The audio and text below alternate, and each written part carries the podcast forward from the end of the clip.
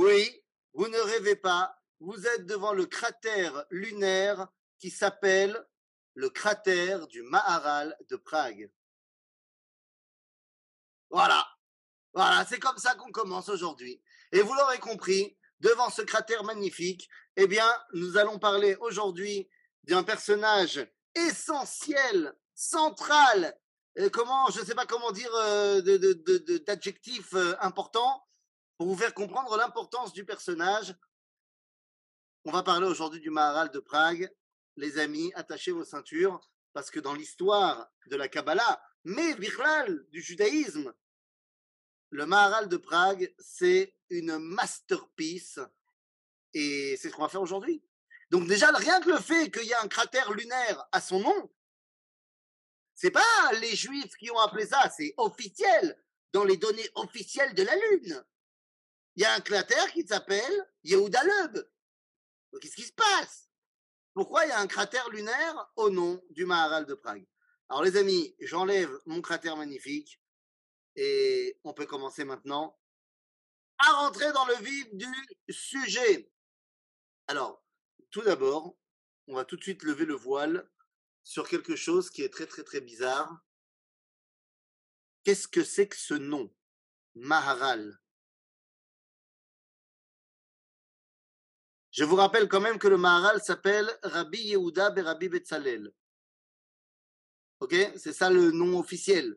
Le vrai nom du Maharal de Prague, c'est Rabbi Yehuda Berabi Betzalel. Pourquoi on en est venu à l'appeler Maharal? Alors, Mahar, ça veut dire Moreno Harav, mais pourquoi il y a le Lamed? On aurait dû l'appeler Mahari, Moreno Harav Rabbi Yehuda. Maharal. Il vient simplement parce que Yehuda, en goïte, ça fait lion, Arié. Yehuda, c'est la tribu de Judée. Enfin, la tribu de Yehuda, c'est le lion de Judée. Donc, Léon, c'est euh, en praguien. Et donc, eh bien, Rabbi Yehuda et Rabbi Betzalel, on s'est habitué à l'appeler Rabbi Leub, Léo, lion. OK? Et donc, le Lamed de Maharal, c'est pour le lion de Yehuda. D'accord?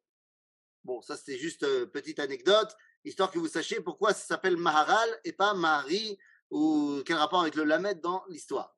Ça Donc Rabbi Ouda et Rabbi Betzalel, tout d'abord, on va essayer de comprendre quelle est son époque. Et là, j'ai envie de dire que peut-être plus le Maharal que n'importe qui, si on veut comprendre son enseignement et ce qu'il va apporter au monde et au judaïsme, eh bien, on doit comprendre l'époque dans laquelle vit le Maharal.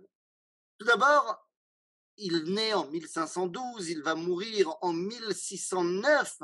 Donc ça veut dire que vous avez compris, le Maharal vit 97 ans. C'est quelque chose d'énorme pour l'époque. D'accord? Ça c'est déjà, ça mérite de le souligner. Et il vit surtout donc dans une époque incroyable. Le Maharal de Prague a des correspondances avec le Shla Kadosh qu'on a étudié la semaine dernière, avec le Ramak, Rabbi Moshe Cordovero. C'est-à-dire qu'on est dans cette période-là des Mekoubalé Tzfat. là. Euh, c'est pas évident. Est-ce que le Maharal a vu les Kidve ou les enseignements du Hari ou pas? Zélo Barou. Zélo alors qu'avec le Ramak, on sait que c'est sûr, et avec euh, le Shla, on sait que c'est sûr. Les deux, eux, ils ont eu des contacts avec le Hari. Euh, est-ce que le Maharal, il a été en contact avec le Hari? On ne sait pas. Quoi qu'il en soit, donc le Maharal de Prague, euh, c'est quelqu'un qui va avoir une influence énorme. Quelqu'un qui va avoir une influence énorme, on va commencer à rentrer un petit peu dans les pratimes, les pratimes de sa vie. Et je vous ai dit tout à l'heure que si on ne comprend pas son époque, on ne peut pas comprendre son enseignement. Le Maharal de Prague vit au début donc du XVIe siècle. Il va passer tout le XVIe siècle, il mourra au début du XVIIe, mais le XVIe siècle, c'est le début de la Renaissance. Nous sommes donc dans la génération qui se reconstruit au niveau du peuple juif du Girouche Sfarad, on se reconstruit de l'expulsion des Juifs d'Espagne, et d'un autre côté, dans le monde, c'est un renouveau de la pensée, un renouveau de la curiosité, un renouveau de la sagesse qu'on appelle tout simplement la Renaissance. Le Maharal donc vit à une époque où les gens sont extrêmement euh, euh, en recherche de sagesse. Et en plus de ça, Prague est la ville qui est au centre de toutes les réflexions intellectuelles. C'est-à-dire qu'il vit non seulement dans une époque où on veut tout apprendre, mais en plus il vit à l'endroit où tout le monde vient apprendre. Donc, quand on parle du Maharal de Prague, eh bien, on va comprendre tout de suite qu'il va avoir une influence euh, au niveau mondial et pas seulement au niveau juif. D'accord? Je vous montre ici une autre petite image. Voilà, dans deux secondes, Inès. Atke Dekar, que notre Maharal de Prague, hop là, Iné. Ce que vous voyez ici, ben non, c'est pas ça que je voulais vous montrer. Tu vois, tu vois bien. Excusez-moi. C'est pas du tout ça. Voilà. Ah, ce que vous voyez ici sur votre gauche, c'est la statue du Maharal. Mais où est-ce qu'elle est placée, cette statue du Maharal? Eh bien, elle est tout simplement placée devant l'entrée de la mairie de Prague. Alors, pour être exact, c'est l'ancienne mairie. Parce qu'ils ont fait un nouveau bâtiment plus grand, machin. Et ça, c'est devant l'ancienne mairie de Prague. Bon, c'est pas très grave. Il n'empêche que vous avez donc un bonhomme qui a non seulement un cratère lunaire à son nom, mais qui a également une statue de lui à l'entrée de la mairie. Et je te parle pas de la mairie des Juifs, hein. C'est la mairie des Goïms. Donc, comment ça se fait qu'il va avoir autant d'influence? Le Maharal va vivre, comme on a dit, dans cette époque où, eh bien, on peut parler de tout et on peut se rencontrer un peu partout. Imaginez-vous que euh, le Maharal va avoir des rencontres improbables, improbables 100 ans auparavant. Et même 100 ans après lui, on ne pourra plus avoir ce genre de rencontres. Mais rappelez-vous par exemple que le Maharal va rencontrer un monsieur qui s'appelle Rudolf Acheni, l'empereur de Prusse, l'empereur d'Allemagne. Et pourquoi il le rencontre? Parce que c'est Rodolphe qui vient le, le trouver, parce que la, comment dire, la, réputation du Maharal est évidente, et donc le, César, l'empereur de Prusse veut discuter avec lui de sagesse. Donc, ça euh, ça dérange personne que l'empereur vienne discuter avec un petit juif à Prague.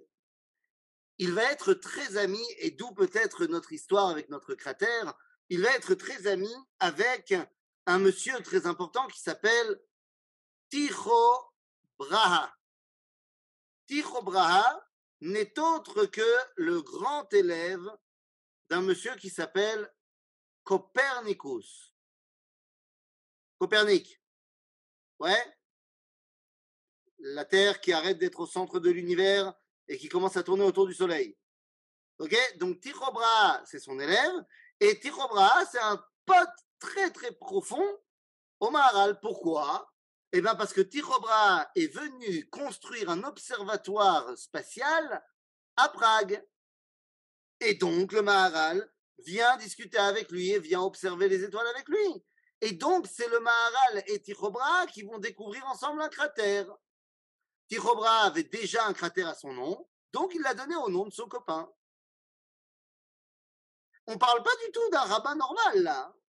Jusqu'à présent, on parlait des rabbins qui étaient au Beth Midrash avec les autres rabbins. Le Maharal va avoir un grand élève. Il s'appelle Rabbi David Gans. Rabbi David Gans sera quant à lui très proche aussi de l'élève de Tycho qui s'appelle Johann Kepler. On parle des astronomes les plus émérites du XVIe siècle, si bien que dans la littérature d'astronomie, le Maharal est considéré comme astronome. Rabbi David Gans va écrire un livre. Alors, j'ai même pas encore parlé des livres du Maharal et je vous parle déjà des livres de son élève. Mais simplement, il a écrit un livre qui s'appelle Tzemach David, mais ce livre a été écrit par ordre du Maharal. Et c'est quoi ce livre? C'est un livre d'histoire, pas un livre de Torah. Il a dit il faut que tu écrives un livre d'histoire du peuple juif depuis la création du monde jusqu'à aujourd'hui.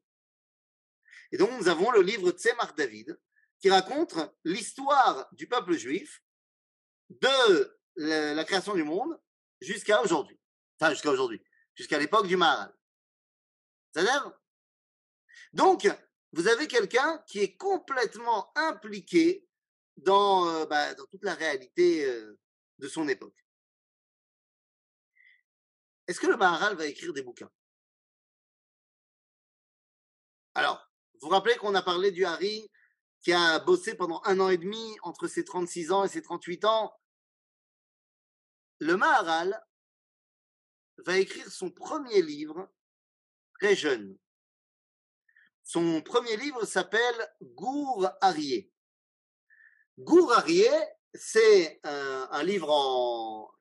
Attends, je, regarde dans ma bibliothèque euh, le nombre d'exemplaires qui m'ont mis du Gour Arié.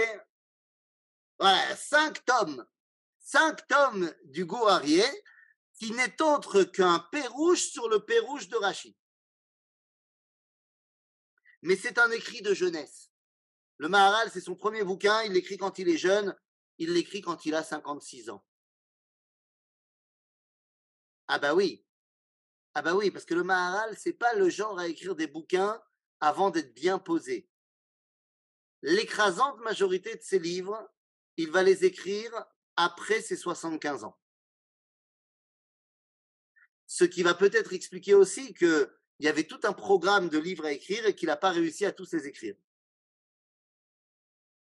Mais pourquoi il a attendu autant de temps? Bah Parce que, bah, comment te dire, c'est, il est plus intelligent que moi, tu vois? Moi, je commence à écrire un livre, je connais rien.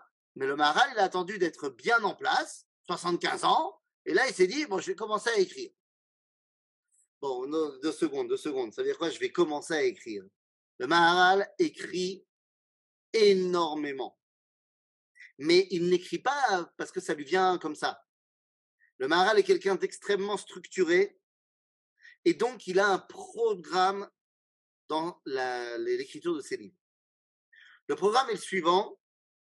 Il y a dans les livres du Maharal les six et les autres.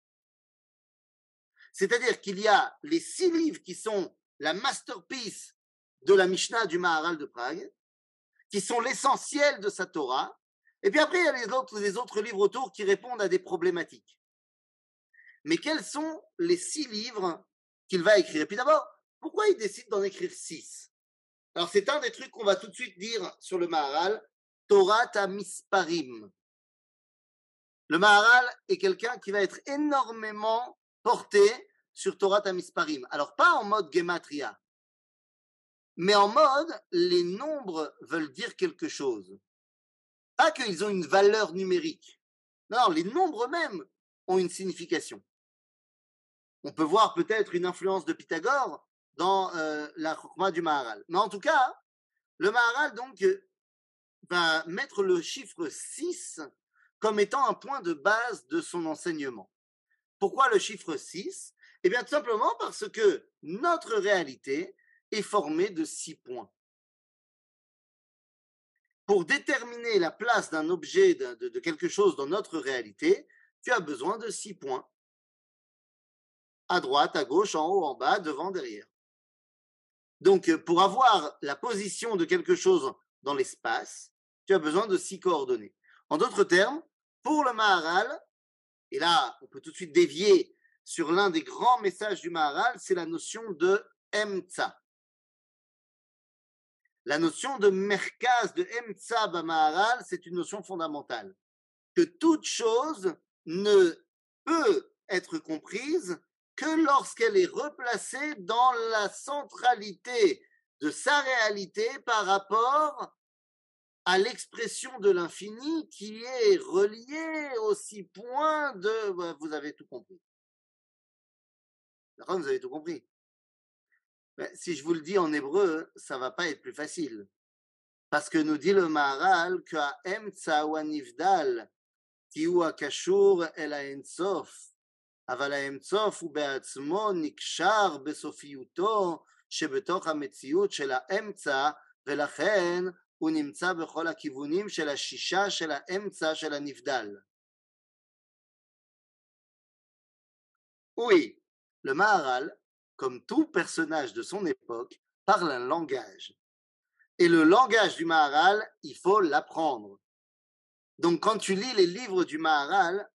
faut pas t'étonner que tu comprends pas.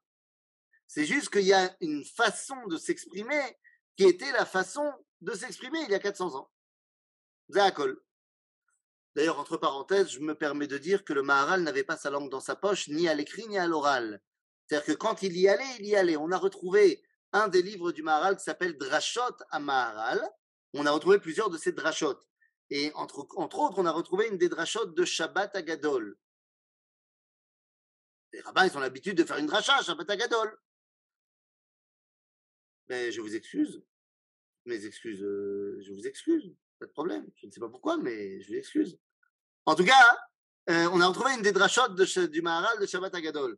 Et il y a des gens qui se sont amusés à la lire à vitesse normale.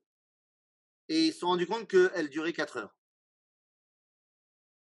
4 heures de dracha, Shabbat Agadol, ça calme. D'autant plus que les deux premières pages de la dracha sont là pour expliquer pourquoi il faut se taire pendant la dracha. C'est pas mal. C'est-à-dire, Bekitsour, le Maharal avait donc un projet. Un projet d'écrire six livres. Pourquoi six livres? On a dit le six, mais de manière plus simple.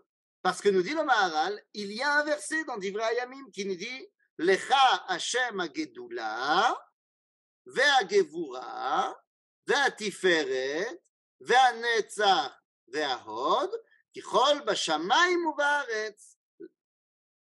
זאת אומרת, nous dit le Maharal, pour comprendre le dévoilement divin, on a besoin de six. Gedula, Gevura, Tiferet, Hod, Netzach, Hod, Shamaim Varet. Ok Donc de là, les six livres du Maharal de Prague. De C'est quoi ces livres? Et est-ce qu'on les a aujourd'hui? Eh Bien, la vérité, sur les six livres qui sont l'essentiel, on va voir euh, Keneged Mazé. Ok? Donc, c'est quoi ces six livres? Malheureusement, eh bien, nous n'avons pas les six. Ne sont arrivés chez nous que trois des six. On sait que le premier, il l'a écrit mais on ne sait pas où il est. Les deux derniers, ça fait Gadol s'il a réussi à les écrire ou pas, ou s'il est mort avant. C'est quoi ces livres? Alors, Keneged Gedula, ok? Le Maharal va écrire un livre qui s'appelle Sefer Agedula. Et Sefer Agedula traite d'un sujet qui s'appelle Shabbat. Shabbat de Olam. Ok? Le problème, c'est qu'on n'a pas ce livre. Malas. Mais on sait qu'il l'a écrit parce qu'il en parle dans l'introduction de son deuxième livre. D'accord? Le deuxième livre, Sefer Gevurot. Celui-là, on l'a. Il s'appelle Gvurot Hashem chez de Prague. Et ce livre-là, Gvurot Hashem, parle de la fête de Pessah et son sujet principal, c'est Metziut la réalité du miracle dans ce monde. Donc ce livre-là, évidemment, on l'a. Ensuite, nous avons le livre qui s'appelle Tiferet. Hashem Agedula ve'agevura ve'atiferet. Nous dit la Gemara ve'atiferet zematan Torah. Donc le livre de Tiferet Israël, Keneged Chag Shavuot, par rapport à la fête de Shavuot, qui nous parle de la valeur de la Torah. Nous l'avons, ce livre, évidemment. Ensuite, nous avons la dimension de Netzach. Et Keneged Netzach, nous avons un livre qui s'appelle Netzach Israël, qui est par rapport à Tisha B'Av. puisque le livre de Netzach Israël nous parle de l'éternité du peuple juif et donc de la relation entre la galoute et la Géoula. Ok? Je fais une parenthèse après le. Bon, non, moi, je vous dirai ça après. Les deux autres livres qui manquent, c'est le livre Keneged à Hod. C'était un livre qui devait traiter de la fête de Sukkot et parler du Beth Amikdash. Et enfin, Shamaim Va'aretz, c'était un livre qui devait parler de Rosh Hashanah Yom Kippourim, Keneged Aolam Abba.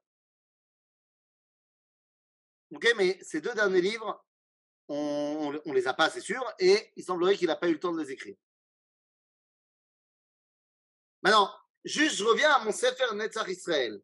Parce que vous aurez compris que donc, si tu veux euh, comprendre l'essentiel du propos du Maharal de Prague, il faut étudier la triplette Vurot Hashem, Tiferet Israël, Venetzach Israël. C'est la base de la base du Maharal. Ah, non, en fait, c'est pas vrai ce que je viens de dire. C'est pas la base de la base, c'est l'essentiel de l'essentiel.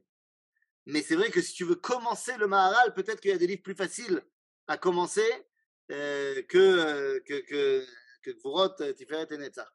Mais, euh, mais bon, euh, Netivot Olam, c'est plus facile dans le langage et la façon dont il écrit, à commencer par ce livre-là, plutôt que de commencer par euh, Mais bon, ce sont les trois livres principaux de la Mishnah du Maharal de Prague. Pour l'anecdote, le livre Netzach Israël a été évidemment écrit pour les Juifs, hein, pas de problème. Il l'a pas écrit pour le monde entier, il l'a écrit pour nous, il l'a écrit en hébreu. Mais une partie de Netzach Israël a été traduite en latin. Encore une fois, parce qu'on est à une époque où on s'intéresse de tout ce qui peut être écrit par des sages. Le Maharal est considéré comme un grand sage, donc, même chez les Goïms. Donc, on va le traduire en latin. Et donc, une partie du Netzach Israël a été traduite en latin. Et cette partie-là, donc qui parle, ça parle de quoi Netzach Israël? Ça parle de euh, euh, l'influence du divin dans l'histoire, Galout Vegeoula, la dialectique de l'histoire, et que l'histoire a un sens et que on n'est pas euh, comme ça jeté en plein milieu de rien. Eh bien, comme ça va être traduit en latin, eh il y a des sages pas juifs qui vont lire. Et le premier qui va réussir à lire Netzach Israël en latin, c'est un monsieur qui s'appelle Giovanni Vico. C'est un philosophe italien. Et Giovanni Vico va être le premier philosophe à écrire un livre en latin sur la dialectique de l'histoire, juste après avoir lu le Maharal. Giovanni Vico va avoir un élève qui va faire de la dialectique de l'histoire son cheval de bataille. Cet élève s'appelle Friedrich Hegel, le philosophe allemand Hegel qui fait de la dialectique tout son travail. Hegel va avoir un élève qui va faire de la dialectique de l'histoire pas seulement une réalité euh, idéale spirituelle, mais il veut la mettre en pratique pour réussir à amener à l'idéal de l'histoire par un messianisme euh, prolétaire qui va réussir à renverser la pyramide de euh, l'humanité, réussissant ainsi à avoir la révolution prolétaire qui amènera à un équilibre de l'histoire, cet élève s'appelle Karl Marx, qui lui-même est un descendant direct du Maharal de Prague. En gros, tout reste dans la famille.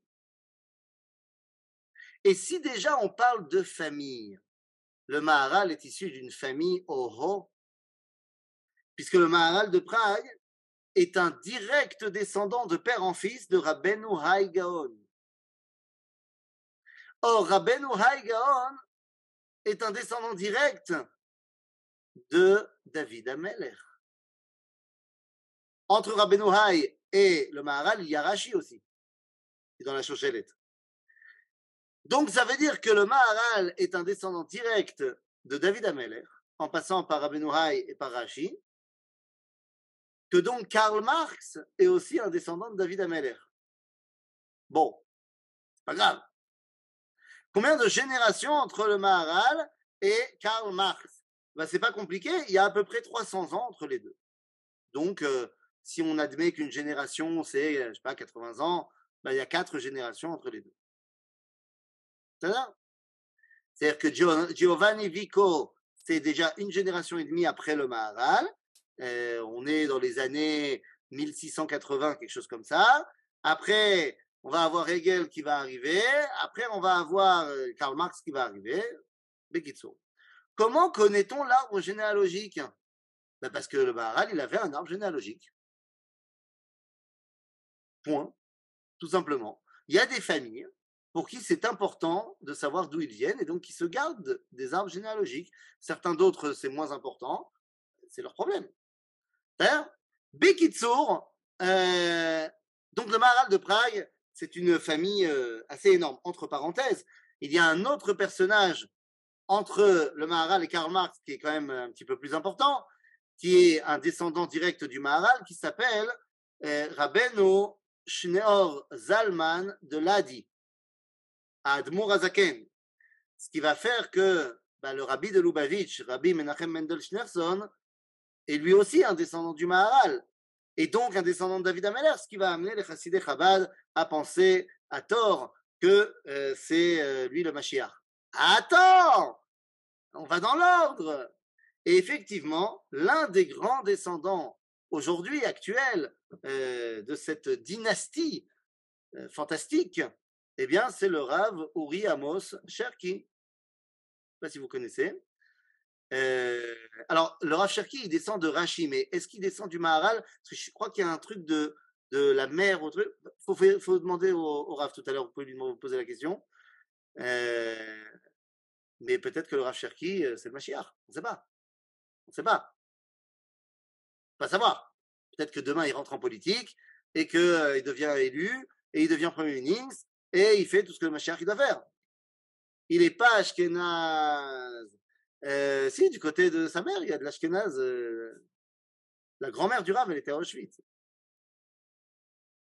Bekitsour, euh, les amis, ne vous inquiétez pas, Zemishpachot, Baruch Hashem. Quoi qu'il en soit, moi, euh, mes ancêtres étaient marchands et vendeurs de poissons. On ne peut pas tout avoir. Hein.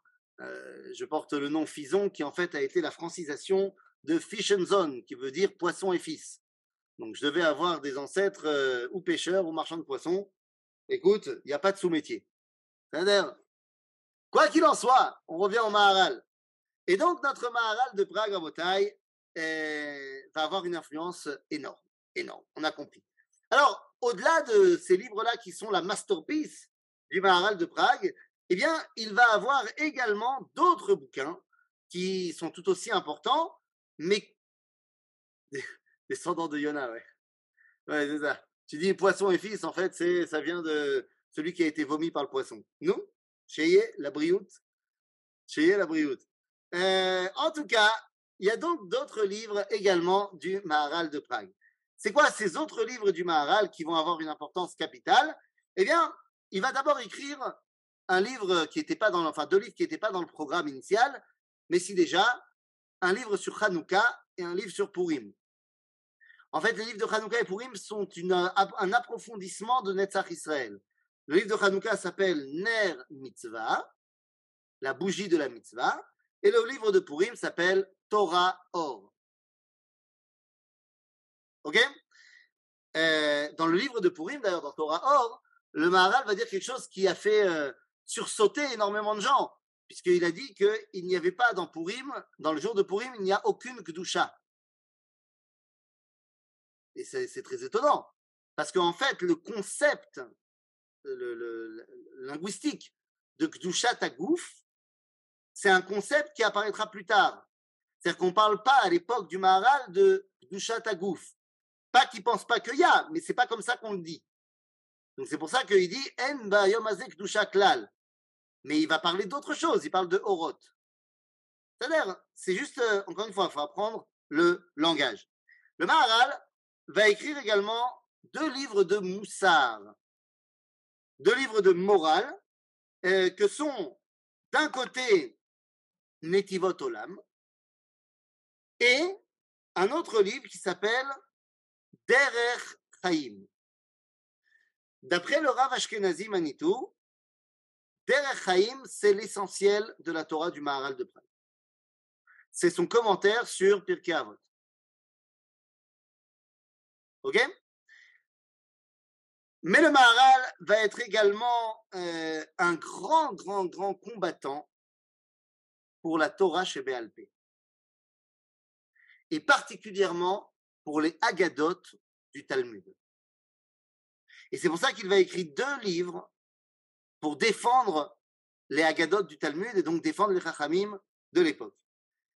Il y en a un qui s'appelle Chidouché Agadot et l'autre s'appelle Be'er Agola. Le livre Be'er Agola du Maharal, qui est fantastique, est une réponse à un autre rabbin. Il y a un rabbin, à l'époque du Maharal, qui habite en Italie, qui s'appelle Rabbenu Azaria de Rossi. Rabbenu Azaria de Rossi. Donc, comment il s'appelle en hébreu? Rabbenu Azaria Mea Adumim. De Rossi. De Rossi, ça veut dire du rouge. Donc, bah, Rabbi Azaria Mea Adumim. Ça veut pas dire qu'il venait de Maale Adumim. Donc Rabbi Azaria de Rossi, eh bien, est le premier rabbin qui va avoir un regard académique sur les de Chazal. Et son livre va être extrêmement dévoyé, à tel point que euh, le Maharal va dire que tu ne peux lire le livre de Rabbi Avadia de Rossi que si tu as un, un permis écrit d'un rave, que tu peux le lire. Maintenant, pourquoi? C'est quoi le problème? Rabbi, on va dire, Rabbi Azaria de Rossi, par exemple, il va te dire que lorsque les Chachamim ils disent que Jérusalem est au centre du monde, c'est parce qu'ils ne savaient pas qu'il y avait les États-Unis. S'ils avaient su qu'il y avait les États-Unis, ils n'auraient pas dit ça. Maintenant, le Maharal, lui, il vient te dire, mais aucun rapport, parce que les Chachamim ne parlent pas de géographie quand ils te disent que Jérusalem est au centre du monde mais il parle de au niveau de la valeur. Donc vous voyez, c'est un petit peu le ping-pong qu'il va faire dans son livre Ber Agola. J'arrête pas de vous parler du Maharal, de sa littérature, mais le Maharal est un grand bonhomme. Comment on sait qu'un rabbin, c'est un grand? Comment on sait qu'un rabbin, c'est un grand? Eh bien, c'est parce que sa Torah devient essentielle à un moment donné.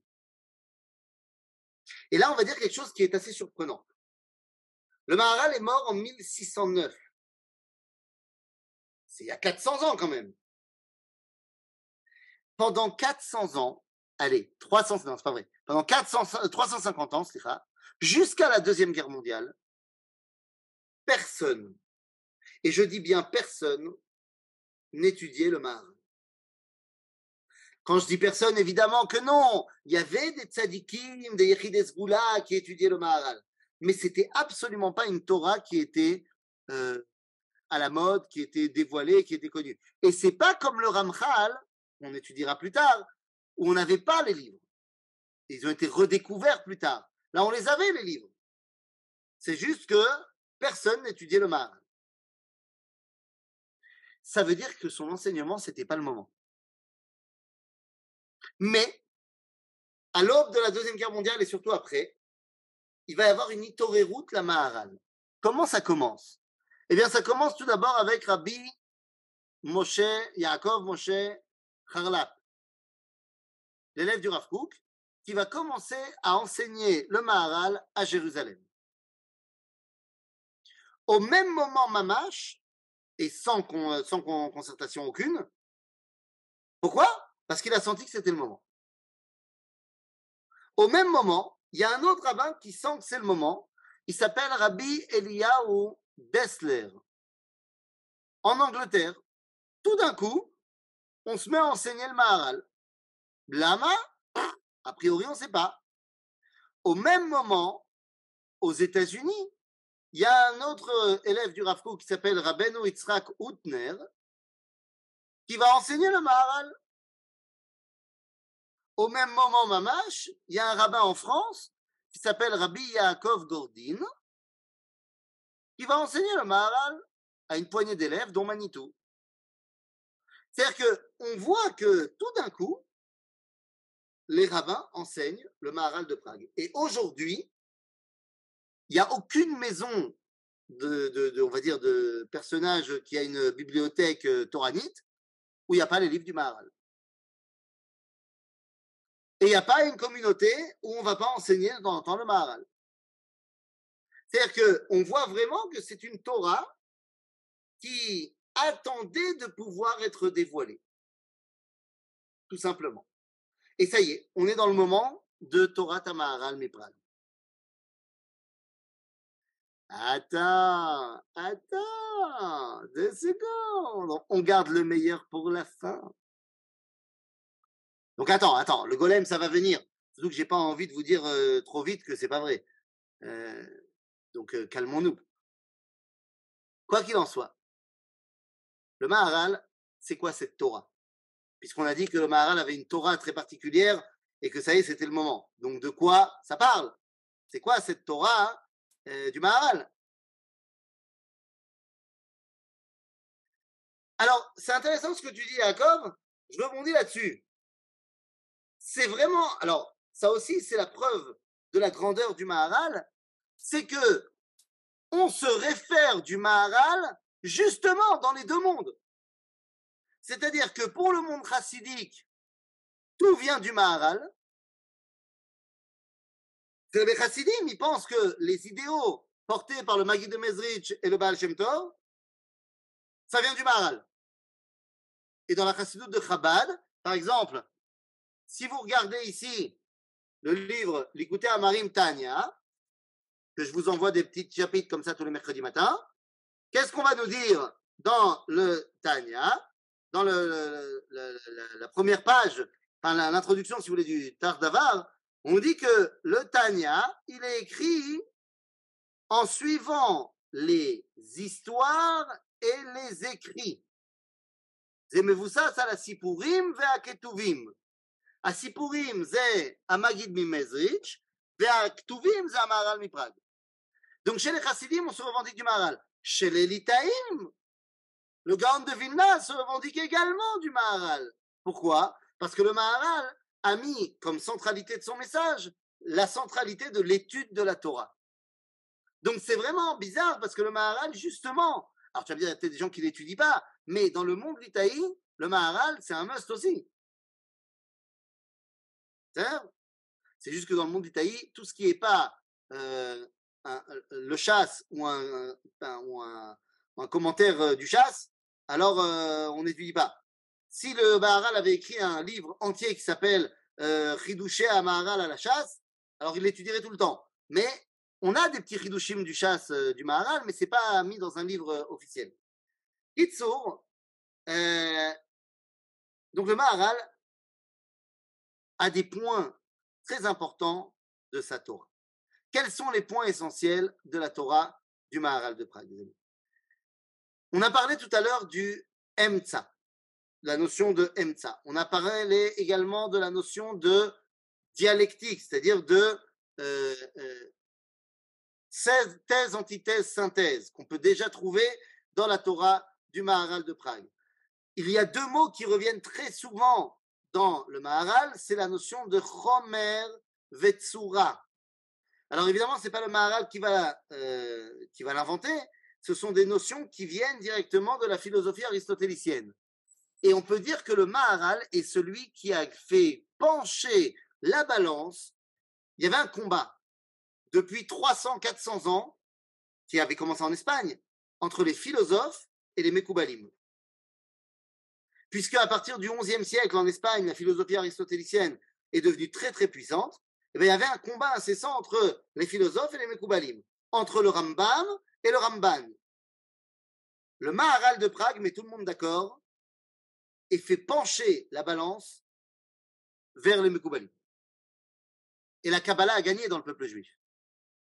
C'est-à-dire qu'il n'y a plus de rabbanim philosophim comme le, comme le Rambam, et au contraire, se dévoilent encore plus, plus, plus et plus les rabbanim de Torah Kabbalah. Donc, lorsque le Maharal prend les termes de Chomer Vetsura qui viennent de Aristote, lui, il les change complètement. Puisque pour lui, la notion de Chomer, c'est le dévoilement Baolamazé, Vetsura, ze amitat atzmo shel kol davar. C'est l'essence. C'est-à-dire, donc on, on, va parler maintenant de manière erkit, de, de valeur. Le Maharal va nous parler également beaucoup de l'univers, mais en tant pas que euh, astronomie, en tant que Olam Tarton, Olam Emtsaï, ve Olam Elion. Que l'Olam Tarton, c'est le monde dans lequel nous évoluons. Olam Emtsaï, Olam Shalom, ve Olam Elion, c'est Shel Malachim. C'est-à-dire, ça ressemble à ce qu'on va pouvoir trouver dans le Hari, euh, avec les Arba Olamot. Mais en fait, ça ressemble aux trois Olamot. C'est comme si le Maharal ne voulait pas parler de Olam Atzilut. Et c'est vrai que dans la Kabbalah, très souvent, on va mettre Atzilut de manière séparée des trois autres dimensions. C'est-à-dire de Bria, Asiya, et Bria, Etzira, Asiya. Bekitsur, donc ça c'est un autre point très important dans la Torah du Maharal. La relation entre Israël et Agoïm. La relation entre Israël et Agoïm, c'est quelque chose qui est très important dans le Maharal et c'est pour ça qu'il va développer la réalité de Arba Malchuyot. Du point de vue du Maharal de Prague, il ne peut pas y avoir autre chose que Arba Malchuyot. Pourquoi? Eh bien parce que dans notre monde, il y a Arba Kivunim qui sont eh les, points centraux de notre réalité, comme il y a dans le Gadeden où le fleuve sortait que des les, Arba Rashim. Et donc pour lui, les Arba Malchuyot, c'est quelque chose de très très important, de central. On va pouvoir le retrouver dans le livre Netar Israël. La notion de Teva. La notion de Teva est une notion qui est extrêmement importante aux yeux et au regard du Maharal de Prague, parce qu'il voit dans la Teva la possibilité de dévoiler Akadosh Baruch Parce que le Maharal va être celui qui va lancer le Rayon que l'Etatar Panoïminé. En fait, l'Etatar Panoïminé, que rien n'évite de sa présence, ça va être repris et reformulé par le Baal Shem Tov, mais on retrouve déjà euh, la, présence divine euh, qui est omniprésente dans la Torah du Maharal de Prague. Donc vous voyez que c'est un rabbin qui en a sous le coude. Résultat des courses, il n'a jamais été le rabbin de Prague. Pourquoi il n'a jamais été le rabbin de Prague? Ben Parce qu'il était beaucoup trop grand pour être le rabbin de Prague. Et donc il n'arrivait pas à gérer. Il n'arrivait pas à gérer, c'est pas moi le rabbin de Prague, laisse-moi tranquille. C'est-à-dire comme le Gaon de Vilna d'ailleurs, qui ne sera pas le rabbin de Vilna. Et donc maintenant, il faut qu'on arrive à ce qui pendant 350 ans a été le seul truc qui nous rattachait au Maharal. Le seul truc qui nous rattachait au Maharal. C'était quoi? Eh bien, c'était le golem de Prague. Tov. Rabotaille. Vous avez déjà eu de temps en temps des cours du Rav Shmuel Elikan. Le Rav Shmuel Elikan, ah, vous avez aujourd'hui? Sur les maladies mentales. Ah, pourquoi Qui n'est pas là? Le Rav Yuel Benarouche. Eh ben d'accord. Alors, euh, bon, bah, alors, euh, vous n'allez pas l'embêter, euh, vous n'allez pas l'embêter là-dessus. Mais le Rav Shmuel Elikan, de sa famille, il va vous raconter que un de ses ancêtres est celui qui a commandé l'histoire du golem. Il y a un bouquin qui est écrit à la fin du XVIIIe siècle qui s'appelle Sipurim Yehudim. J'ai plus le nom en tête euh, de cet euh, ancêtre de, de euh, il me l'a dit, mais je me rappelle plus. qui avait une imprimerie et tout, et qui était lui-même un descendant du Maharal. Et il écrit un livre Sipurim Yehudi, mais il fait faire une commande à plusieurs rabbins d'histoire. Et il y en a un qui va écrire l'histoire du Maharal et du Golem. C'est une invention de toute pièce. Et c'est une invention de toute pièce qui va super bien marcher. Qui va être euh, euh, traduite. Il y a un rabbin qui va le prendre après au Canada et qui va en, faire euh, un truc énorme. Et aujourd'hui, tout le monde parle du golem de Prague. Je sais que si je dis ça, et qu'il y a des gens qui sont Chabad, pourquoi faire cela? Pourquoi on raconte des histoires? Mais parce qu'on avait marre d'avoir que des histoires sur euh, les héros des Goïm. Vous voulez avoir aussi un peu des histoires euh, de chez nous Ça a Maintenant, chez les Chassidés Chabad, on ne peut pas dire un truc comme ça, parce qu'il y a une histoire qu'on raconte avec le rabbi Amoar Rachab, le cinquième rabbi de Chabad, qui a été un jour à Prague avec son fils quand il était petit. Il avait 7 ans. C'était le rabbi Arayat, mais il avait, il que 7 ans. Et il raconte qu'ils étaient à Prague et que euh, le rabbi Arayat, donc de 7 ans, a voulu monter dans le grenier de la synagogue du Maharal pour aller voir le, le, le, golem. Et son père lui a dit non, fais pas ça. Mais il est monté quand même. Et, parce qu'il a voulu monter, eh bien, il est tombé de l'échelle et il s'est blessé à, la hanche, au pied, et il a boité pendant des années jusqu'à ce que son père et lui prient ensemble, et prient et prient, et finalement, eh bien, Akadosh Baruch euh, euh, décide de, le guérir, et donc il a été guéri. Donc tu vois bien que c'est la preuve qu'il y avait le Mahara, le golem, dans le grenier. Et puis, vous savez bien que pendant la Deuxième Guerre mondiale, il y a des nazis qui sont arrivés à Prague, et il y a deux nazis qui sont montés, et on leur a vite dit de pas monter dans le grenier. Et ils sont montés dans le grenier de la synagogue.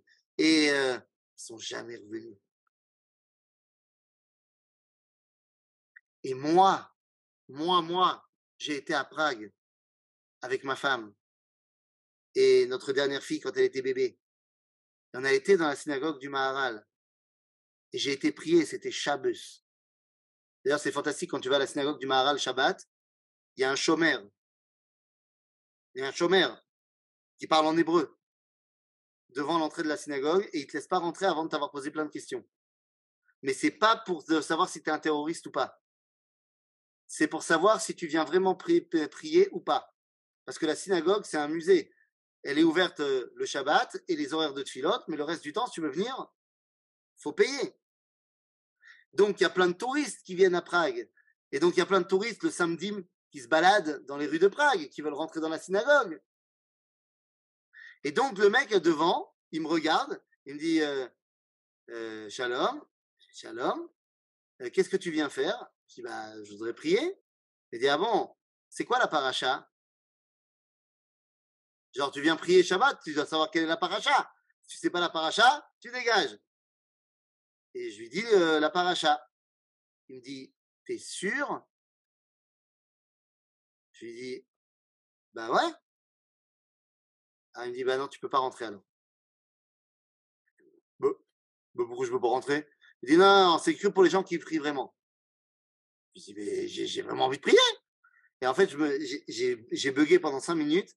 Et après, je suis, je, me dis, ah, mais oui! C'était la période, justement, entre Pessah et Shavuot, où il y a une paracha d'écart à cause du dernier jour de Yom Tov très souvent ça arrive comme ça qu'on est en décalage. Et donc je dis ah mais oui mais en roule vous lisez autre chose vous lisez celle-là. Il dit ah bon c'est bon tu peux rentrer. donc je rentré. Et puis à la fin de la tfila, je suis sorti et j'ai vu l'échelle qui menait au grenier. Attends, attends, attends, j'arrive pas à tout lire. Attends, attends, deux secondes, deux secondes, deux secondes. Euh, moi aussi, j'ai été à Prague avec le groupe Brit Shalom de Rav durant notre convention. Et alors, vous, êtes monté, vous avez été voir le golem qui est dans le grenier C'est ça? Et le Rav lui a marqué la lettre Aleph sur le front Parce que vous comprenez, c'est le golem, c'est le marat, il a créé un monstre d'argile et d'eau. Et en fait, il lui marquait Emet sur le front. Et Emet, comme ça, il pouvait se lever et agir selon le bon vouloir du Maharal. Et en fait, c'était pour protéger la communauté des Cosaques et des différents pogroms. Et il y en avait marre. Et puis un jour, eh bien, le Maharal, à chaque fois qu'il voulait l'éteindre, eh bien, il enlevait la lettre Aleph et ça devenait Met. C'était plus Emet, c'était juste Met. Et donc, il redevenait un bloc d'argile. Et puis un jour, il a oublié, il a oublié, Shabbos, il a oublié d'y enlever avant Shabbat le, le Aleph.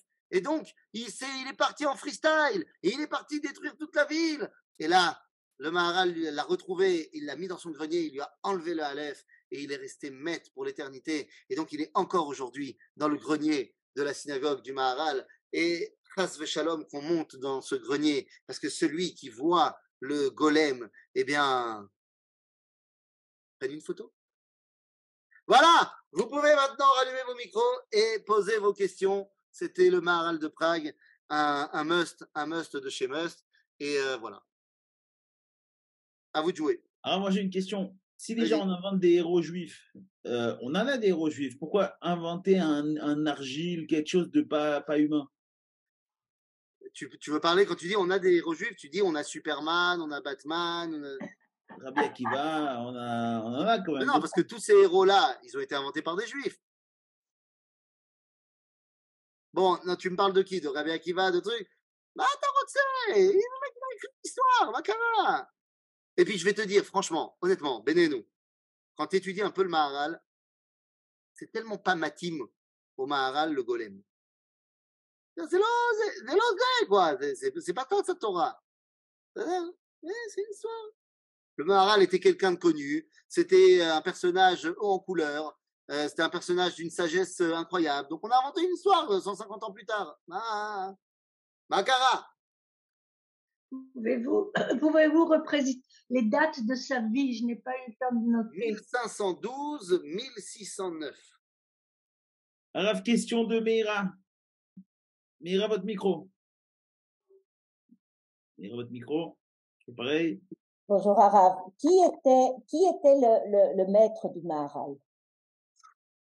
Euh, c'est une très bonne question. Euh, qui était le maître du Maharal de Prague Il est le descendant de toute la tradition ashkénaze.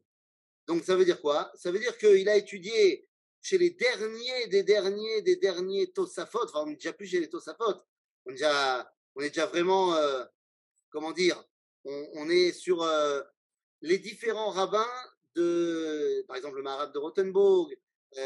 par exemple, on va avoir les, les, les rabbins de Pologne, euh, par exemple Rabbi Shalom Sachne, mais on ne sait pas vraiment qui était son Rav Mouvak. On n'a pas, on n'a pas l'info là-dessus. Enfin, moi, qui je l'ai pas en tout cas. Mais qui était son contemporain? Avec qui il avait des discussions talmudiques? Ah non, on a dit, il a, il a beaucoup de discussions, on a dit avec le Shla Kadosh, avec le Ramak, avec euh, euh, le Réma de Cracovie. Donc, de, de, de, son, de, de sa génération, il y, en- il y en a plein.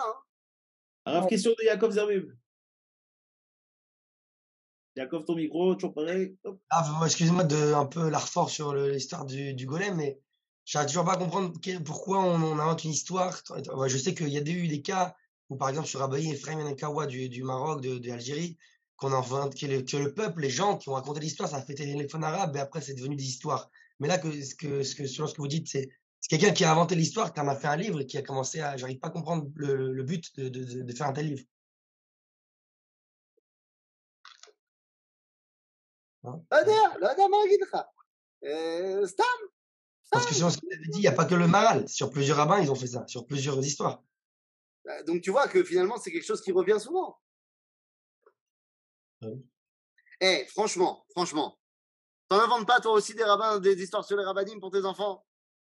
Nous, Mehmet, Arav, il reste deux combien d'histoires on a inventées sur le Rav Cherki? Combien, combien?